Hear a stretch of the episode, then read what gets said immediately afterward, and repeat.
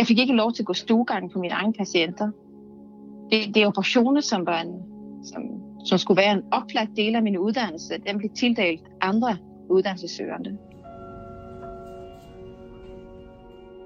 Jeg fandt ad omveje ud af, at jeg også havde blevet bagtalt over for patienter, og jeg også blev bagtalt over for andre lægekolleger.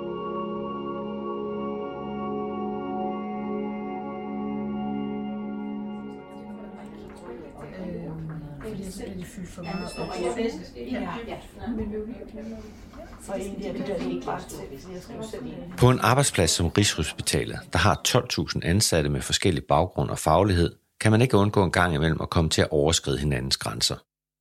Nogle gange er det misforståelser, som hurtigt bliver rettet. Andre gange er det mere alvorligt, som i tilfældet med Emma Posfeldt Møller, der er afdelingslæge på hospitalet. Vi hørte et kort klip med hende her i starten, hvor hun blandt andet fortalte om at blive bagtalt. Og hendes historie kommer vi til at høre mere om i det her afsnit af podcasten Svært at tale om på riget.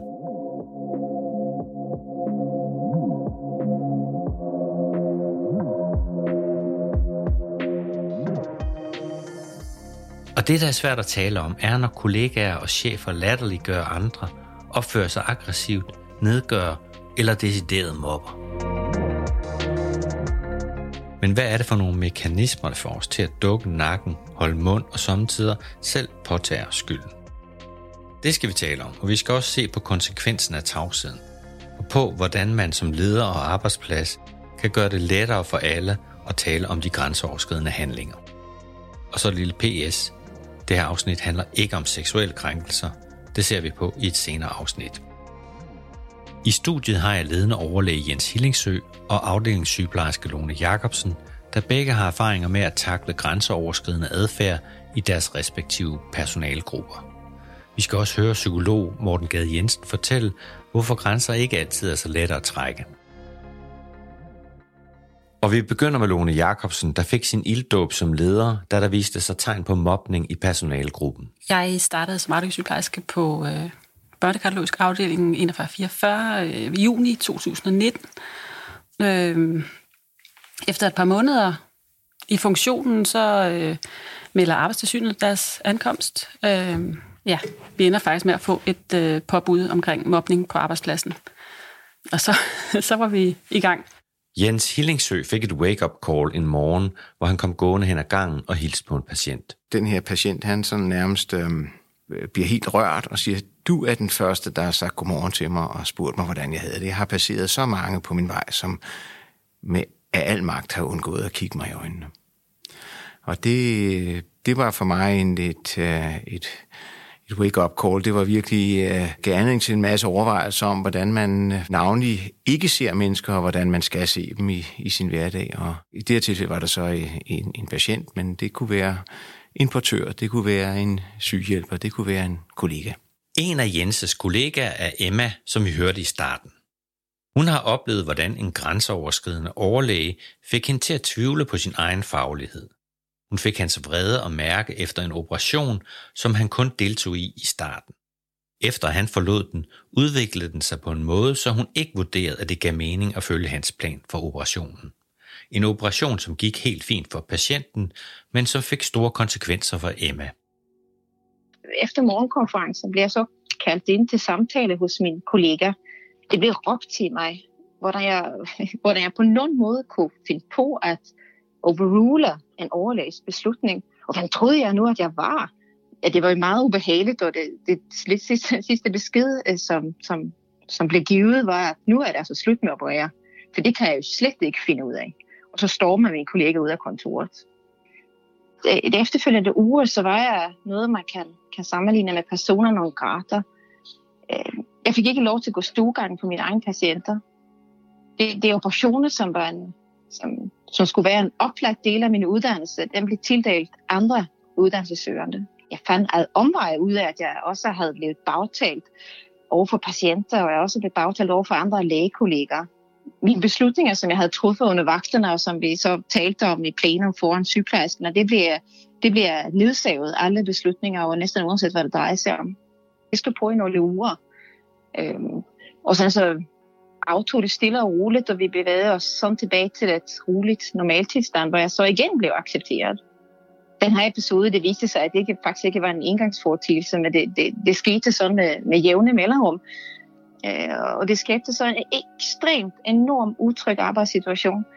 Øh, fordi jeg var jo uddannelsesmæssigt øh, øjemed virkelig afhængig af mine kollegaer for at komme videre i min karriere. Øh, det ledte så til, at jeg blev meget utryg i mange af de beslutninger, jeg, skulle tage. Og øh, i vagterne så fangede jeg det mig mange gange med at, øh, at overveje, om jeg skulle gøre det, som jeg i mig selv vidste var det rigtige at gøre, eller om jeg skulle gøre det, som jeg vidste, at min kollega ville, jeg skulle gøre. Og det var jo fordi, at jeg vidste, at hvis jeg truffede en upopulær beslutning, vidste jeg, hvad jeg havde og ventet. Man kan sige, altså, at jeg er en, som jeg har, jeg har aldrig elsket min arbejde, og jeg har elsket at møde op til en ny dag og, og se, hvad, hvad jeg så skulle lave til dagen. Men det ændrede sig over det her over, over måneder til, til noget af det modsatte. At møde op på arbejde og var nervøs over stemningen, og om jeg nu havde gjort noget, som var forkert, eller noget, som var upopulært. Øh, og hvorfor havde jeg det sådan på den måde? Var jeg, var jeg, for, var jeg for svag? Var jeg for uegnet til, til, at, til at være kirurg? Øh, jeg overvejede seriøst at skifte arbejde. Hvad er din umiddelbare reaktion på den historie, Lone? Ja, men min umiddelbare reaktion er jo, at øh, hold op, hvor er det synd for Emma. Altså, det har jo været forfærdeligt at gå på arbejde og blive frosset ud på den der måde der. Jeg synes, det er, jeg synes faktisk, hun er ret sej, hun har holdt ved. Øh, og samtidig så har jeg også hørt det der før, hun sagde, at hun begyndte at tvivle på sin egen faglighed og begyndte at vurdere, okay, skal jeg følge min egen øh, viden og, og, og mavefornemmelse her, eller skal jeg, øh, skal jeg gøre det, som jeg tror, de andre synes er det rigtige at gøre? Øh, så man lægger sin egen faglighed lidt til side. Det synes jeg var trist. Hvad, hvad, ser du som problemet ved det her, Jens?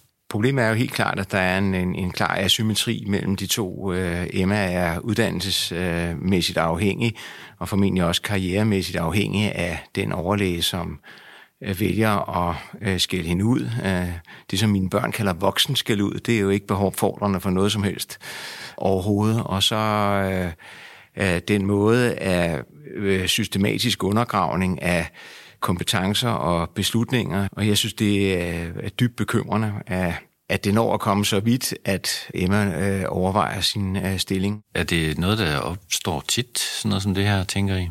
Jeg kan i hvert fald også godt genkende noget, altså at, er det med, øh, at der er nogle mere erfarne, som egentlig burde at få nogen til at vokse og, og gro og, og, og øh, fagligt udfordre dem. Nogle gange jeg stiller spørgsmålstegn ved deres faglighed og devaluere den på en eller anden måde, som ja, ikke er hensigtsmæssig i forhold til vedkommendes faglige udvikling. Hvad kan være årsagen til, at man gør det? Tradition er nok en af delene, og, og så må man sige, at, at vores fag er jo meget noget, hvor øh, erfaring er et af de aller, aller vigtigste ting i, i omgangen med alle øh, vores problemstillinger. Den erfaring, den øh, bliver måske nogle gange... Øh, i resten af samfundet ikke helt øh, værdsat så meget, som, som vi gør herinde. Og hvis man er sådan vant til, at, at det øh, hele tiden er ungdommen, der er på gang og sådan nogle ting der, så kan det være, at man øh, måske nogle gange øh, trækker det der erfaringskort lidt for hårdt. Øh, I lægemæssigt, så har vi jo ikke haft en øh, helt vildt gode øh, tradition for at at fokusere på positivt feedback og, og, og den slags ting. Det er i det hele taget pædagogiske virkemidler over for øh, yngre kollegaer. Det er jo en lidt anden situation hos jer, men hvad kunne være sådan et tilfælde øh, hos jer, som svarede til vores case her? Det helt konkret eksempel hos os, og som var meget gralt, det var, det var jo i, i overleveringerne fra dagvagt til aftenvagt og aftenvagt til nattevagt, når de skulle overlevere. Øh, der var det jo organiseret sådan, så hver enkelt sygeplejerske skulle overlevere omkring deres egne patienter til det nye hold. Øhm, og der oplevede mange, at deres faglighed blev øh, devalueret, og der blev stillet spørgsmålstegn, Åh, hvorfor har du gjort det i stedet for det her? Jeg har nu gjort sådan her, og lidt ligesom Emma, hun også fortæller, at der bliver stillet spørgsmålstegn ved de valg, man nu har truffet. Altså, de oplevede det som en eksamen, og det var virkelig øh, ubehageligt. Men, men jeg synes, det problemet er jo også, at vi har brug for de her læringssituationer, og hvordan kan vi ligesom gå ind i dem, uden at det bliver en, øh, at folk føler, at det er en eksamination. Fordi at på den anden side, så skal det heller ikke være sådan, så man ikke kan, kan drøfte tingene. Øh, og det, det, det er en, en rigtig svær balance at, at, at ramme. Men det er klart, at, hvis man øh, altid føler, at, at ens beslutninger bliver draget i tvivl, så er det et problem. Jeg synes, at, at hele det her kliniske billede med at drøfte et skøn og drøfte, hvordan en udvikling er, det er jo en meget, meget vigtig del af den læring, som vi alle sammen skal have. Og jeg synes, det, det er rigtig, rigtig svært at gøre det, særligt når der er den asymmetri. Øh, det kan være ældre og yngre, det kan være den rutinerede sygeplejerske over for den helt unge læge, som måske ikke går ind og støtter vedkommende, men sådan venter med, at, at vedkommende har ordineret noget, og så sagt, øh, eller kan godt høre, hvor det er på vej hen, og så siger, at vi plejer nu at gøre sådan. Og det kan jo gøres på rigtig, rigtig mange måder, en rigtig fin balance og, og respektfuldt, og, og det, øh, ja, det er svært. Det her, vi har talt om nu, det er jo sådan relativt grove ting. Men der er også et andet, hvad skal vi sige, niveau i det her med krænkende handlinger. Det er der, hvor vi øh, kommer til at krænke hinanden, måske øh, uden at rigtig at ville det, og ikke at vide det heller, at man har gjort det. Jeg vil lige spille for jer et lille klip med øh, en psykolog, som hedder Morten Gade Jensen, som er ansat på forbedringsafdelingen her på Rigshospitalet. Øh, rigtig tit så hører vi jo det her mundhæld med, at man skal kende sine grænser. Vi skal være gode til at sige fra, når vores grænser bliver overskrevet. En af udfordringerne med det er, at øh, vi tit ikke kender vores grænser, før de bliver overskrevet. Hvis nogen overskrider vores grænser, så kigger vi meget indad og bliver også i tvivl om vores egen rolle i det. Er det mig, der har lagt op til at få sådan en bemærkning? Øh, er der noget særligt i min adfærd i dag? Øh, hvor, kunne jeg have gjort noget andet for, at det ikke blev sådan? Ej, jeg har måske også været lige lidt for øh, kække bemærkning ind imellem, så det er måske også lidt min egen skyld. Der, hvor humor så kan spille en særlig rolle, det er faktisk, den kan ligesom bringe den, den kan gøre den tvivl endnu stærkere, altså den kan forstørre den tvivl, vi kan opleve. Så hvis øh, nogen så siger bagefter, hvis man så siger, øh, det der, øh, det synes jeg faktisk var en lille smule grænseoverskridende, eller lidt ubehageligt, eller hvad for et ord man nu vil bruge, øh, så kan de sige, det var bare for sjov. Det skal du ikke tænke over. Så kan man blive endnu mere i tvivl. Det, som Morten Gade han er inde på, det er, at man opdager ikke lige, at ens grænse er overskrevet. Det vil sige, i situationen kan du ikke bare sige stop, men det er måske dagen efter, eller du kommer hjem og taler med din kone eller din mand om det, og så finder du ud af, det var da også vildt, det der Ja, for eksempel hos os, hvor det var tit i rapportsituation, det var på grund, der er de jo på vej hjem og på vej ud af døren, og der får man jo ikke lige reageret på, at der er en, der sad måske og rullede øjnene af en, eller altså, så går man bare hjem og tænker, nå, og så er det faktisk først måske dagen efter, når man skal møde ind på arbejde, og man kan mærke, at oh, det var faktisk ikke rart at skulle på arbejde i dag. Vi er jo også alle sammen bange for konflikten. Ja, vende sig om og kigge på en lige ind i øjnene og sige, du skal sgu ikke sidde og rulle øjnene af mig. Øh, eller du skal ikke, vil du være sød at lade være med at rulle øjnene af mig. Ah, Ej, det gjorde jeg sandelig ikke. Altså, det, øh, det, er, jo, det er jo den der øh, måde, at, at, at at ved at tage den lige op front, så udstiller man måske også en anden form for usikkerhed, som man, øh, øh, og måske var der ikke noget, måske var det noget, man havde med et andet sted fra. Altså det, det er meget, meget nemmere sagt end gjort. Så kræver det også lidt mod at sige fra. Hos os der var det for eksempel nogle lidt yngre kolleger, der oplevede det, og så er, det jo, så er der jo igen noget med hierarki. Men øh, altså, det, der er hierarkiet, og der er også andre ting, der er svære, men skulle vi være lidt mere modige? Altså, jeg tror jo, det er svært at forlange af, af, af nye, nye unge sygeplejersker at, at være mere modige, eller jeg, jeg synes jo, øh, de skal jo ind og lære faget, og, og, og lære, ja, så synes jeg, det er svært at sige, at de skal være mere modige. Jeg synes, hos os, øh, så øh, opfordrer dem til at komme til mig, øh, og det synes jeg, det er de rigtig gode til. Øh, altså, og det er egentlig, jeg, jeg prøver på at have en tæt dialog med dem, og ja, jeg synes, vi skal være opmærksom på, at, der, at vi har forskellige grænser, og det, når vi har gået op og ned af hinanden i lang tid, så øh, ved man rigtig meget om hinanden på en eller anden måde, man ved rigtig meget om, hvor ens grænser er, men den, den, den form for øh, omgangstone og væremåde over for hinanden, det kan man ikke tage og overføre på, øh, på, på de nyansatte, og man kan ikke tage og overføre den øh, tvangsfrit på tværs af personalegrupper. Og, og hvis man er den ældre, hvis man er den rutinerede, hvis man er lederen, så øh, er ens hud væsentligt meget mere tyk end, øh, end de andre, så man er simpelthen nødt til at, at Øh, stille sig ind efter, at, at der er en anden følsomhed, og særligt er der en anden følsomhed over for, hvad man siger, når der er et asymmetrisk forhold og et afhængighedsforhold.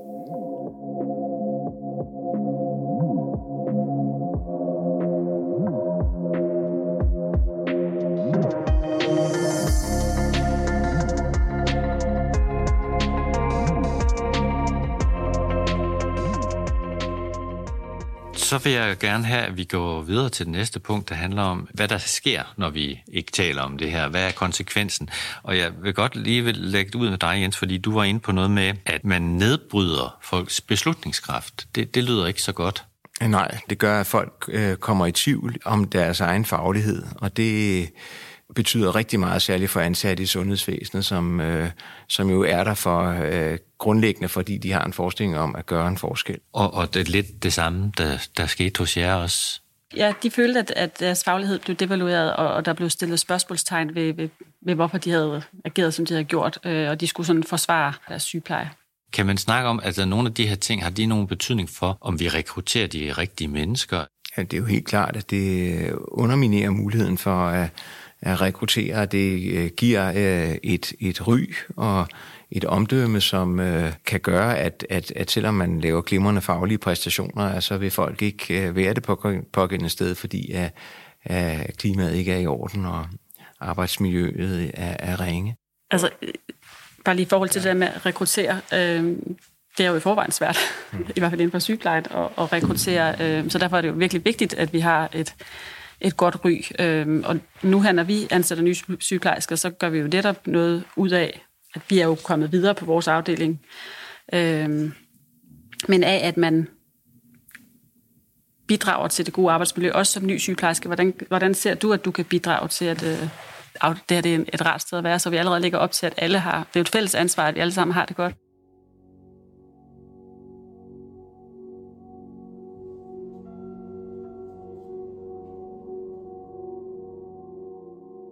Har vi allerede så småt taget fat på, hvordan vi kan gøre det lettere at tale om, når vi får vores grænser overskredet. Og derfor skal vi vende tilbage til Emma en sidste gang. Hun fandt nemlig ud af at tale om sine oplevelser, selvom det var svært jeg havde også nogle rigtig gode kolleger, som jeg efter et stykke tid fik, så fik det, man med op til at, at tale med, og som til ender af dem tale fortalte, at jeg, jeg var ikke var alene med det her, og jeg, det var sandsynligvis ikke mig, der var noget galt med. Og efter nøje overvejelser, sådan, efter jeg talte med min familie, så talte jeg faktisk med min, min chef om situationen, og det var noget af det mest grænseoverskridende, jeg nogensinde har, har foretaget mig, at, at, at udstille mig selv til, udstille mig og min, min, hvad jeg selv, selv synes var min egen svaghed overfor altså ikke bare en kollega, men også en chef. Der, chef det, var, det var virkelig, virkelig svært.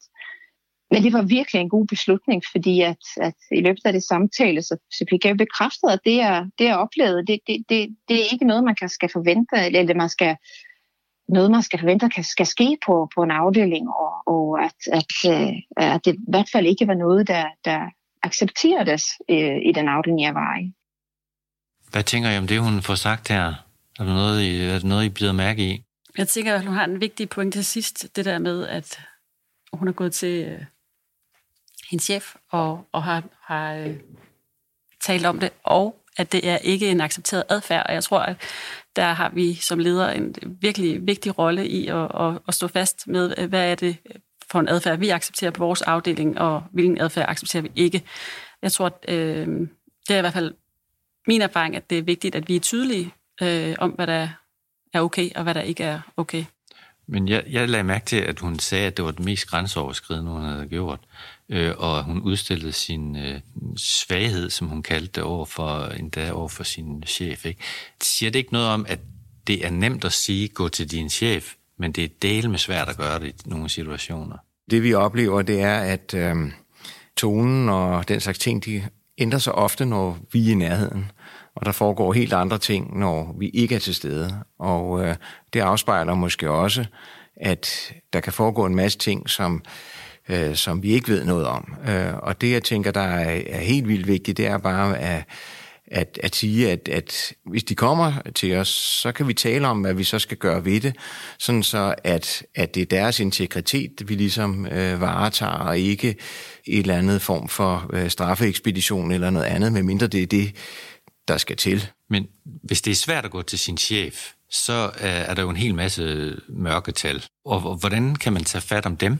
I skal tale med deres kollegaer. Det er et godt sted at starte. Det havde Emma også gjort. Det tænker jeg også nu, at jeg kommer fra en meget lille afdeling, så jeg, på den måde så øh, vil de hurtigt gå til deres kolleger, men også øh, vores øh, TR eller vores AMIR. Der er jo også andre folk, de kan gå til, hvis de synes, det er beklemt at gå til, øh, ens leder, så, så er der jo også andre, som ja, arbejder for det gode arbejdsmiljø.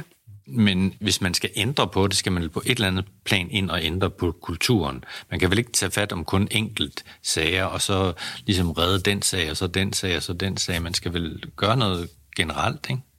Vi fik jo hjælp fra forbedringsafdelingen, efter vi fik øh, påbuddet omkring mobning. Øh, der fik vi hjælp og havde øh, en række temadage, og, altså, hvor vi fik talt højt om, hvordan vi egentlig gerne vil have, vi omgås hinanden, og hvad, hvad normen så er hos os nu.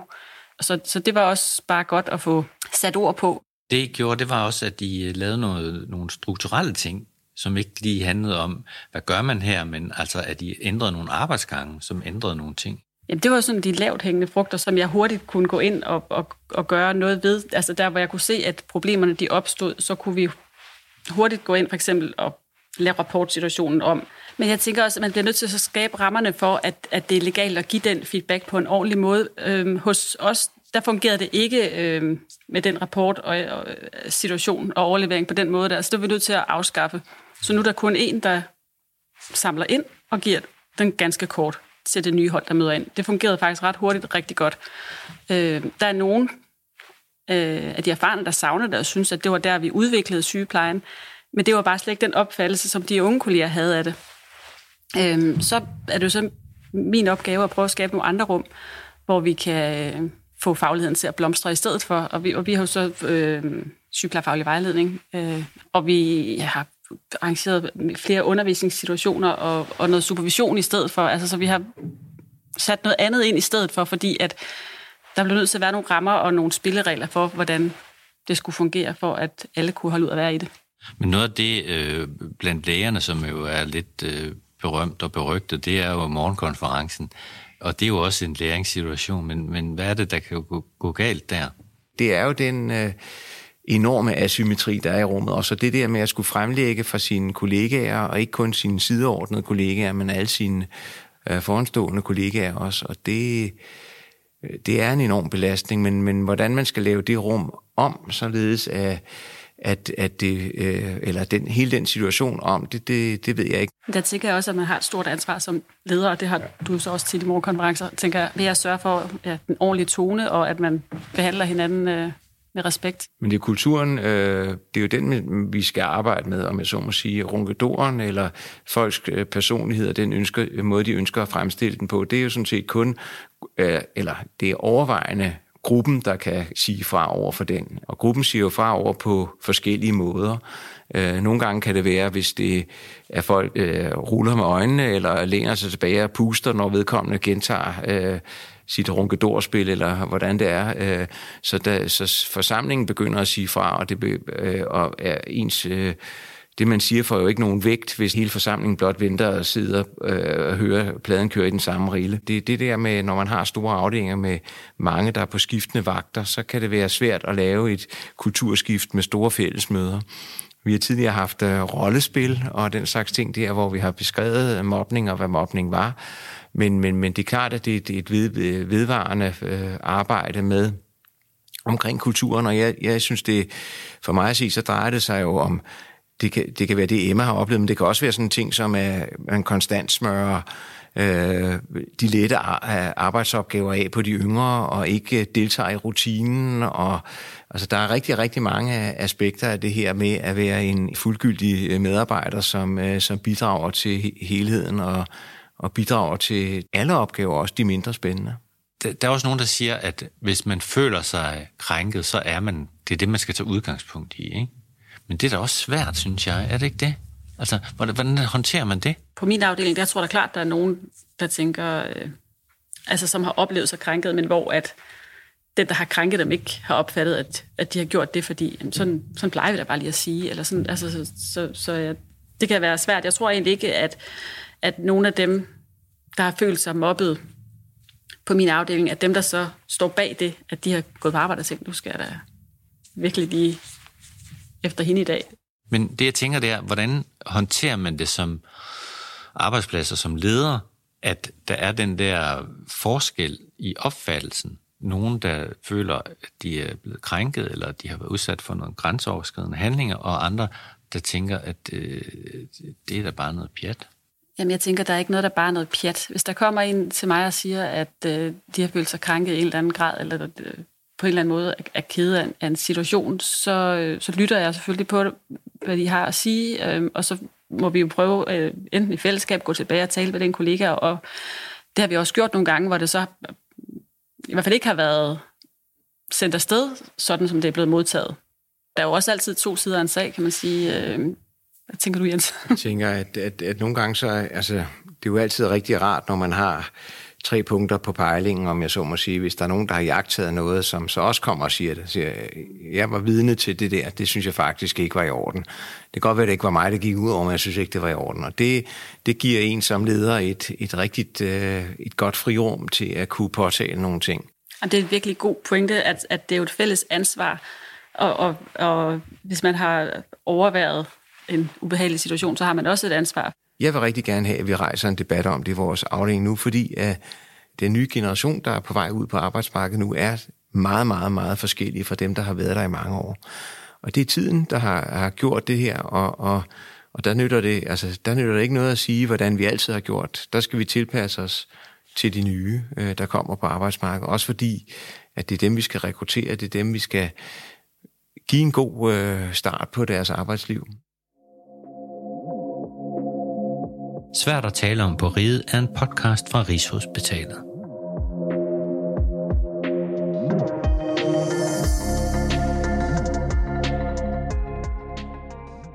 Denne episode er udviklet i samarbejde med Morten W. Andersen og Morten Gade Jensen fra Rigshospitalets forbedringsafdeling og Mille Mortensen, der er konsulent og forsker tilknyttet Københavns Universitet. Søren Bren har stået for finklipningen, og mit navn er Søren Svit. Tak til afdelingssygeplejerske Lone Jacobsen fra Børnehjerteteamet, ledende overlæge Jens Hillingsø fra, det er lidt svært at sige det her, kirurgisk gastroenterologisk klinik, og selvfølgelig ikke mindst afdelingslæge Emma Posfeldt Møller. Rigshospitalet har udarbejdet noget materiale om krænkende handlinger og om psykologisk tryghed, som du kan hente på intranettet, hvis du er ansat på hospitalet. Du finder det under personale, arbejdsmiljø og trivsel. Hvis du ikke er ansat på hospitalet, kan du finde materialet på Rigshospitalets hjemmeside. Søg på arbejdsmiljø og ledelsesudvikling.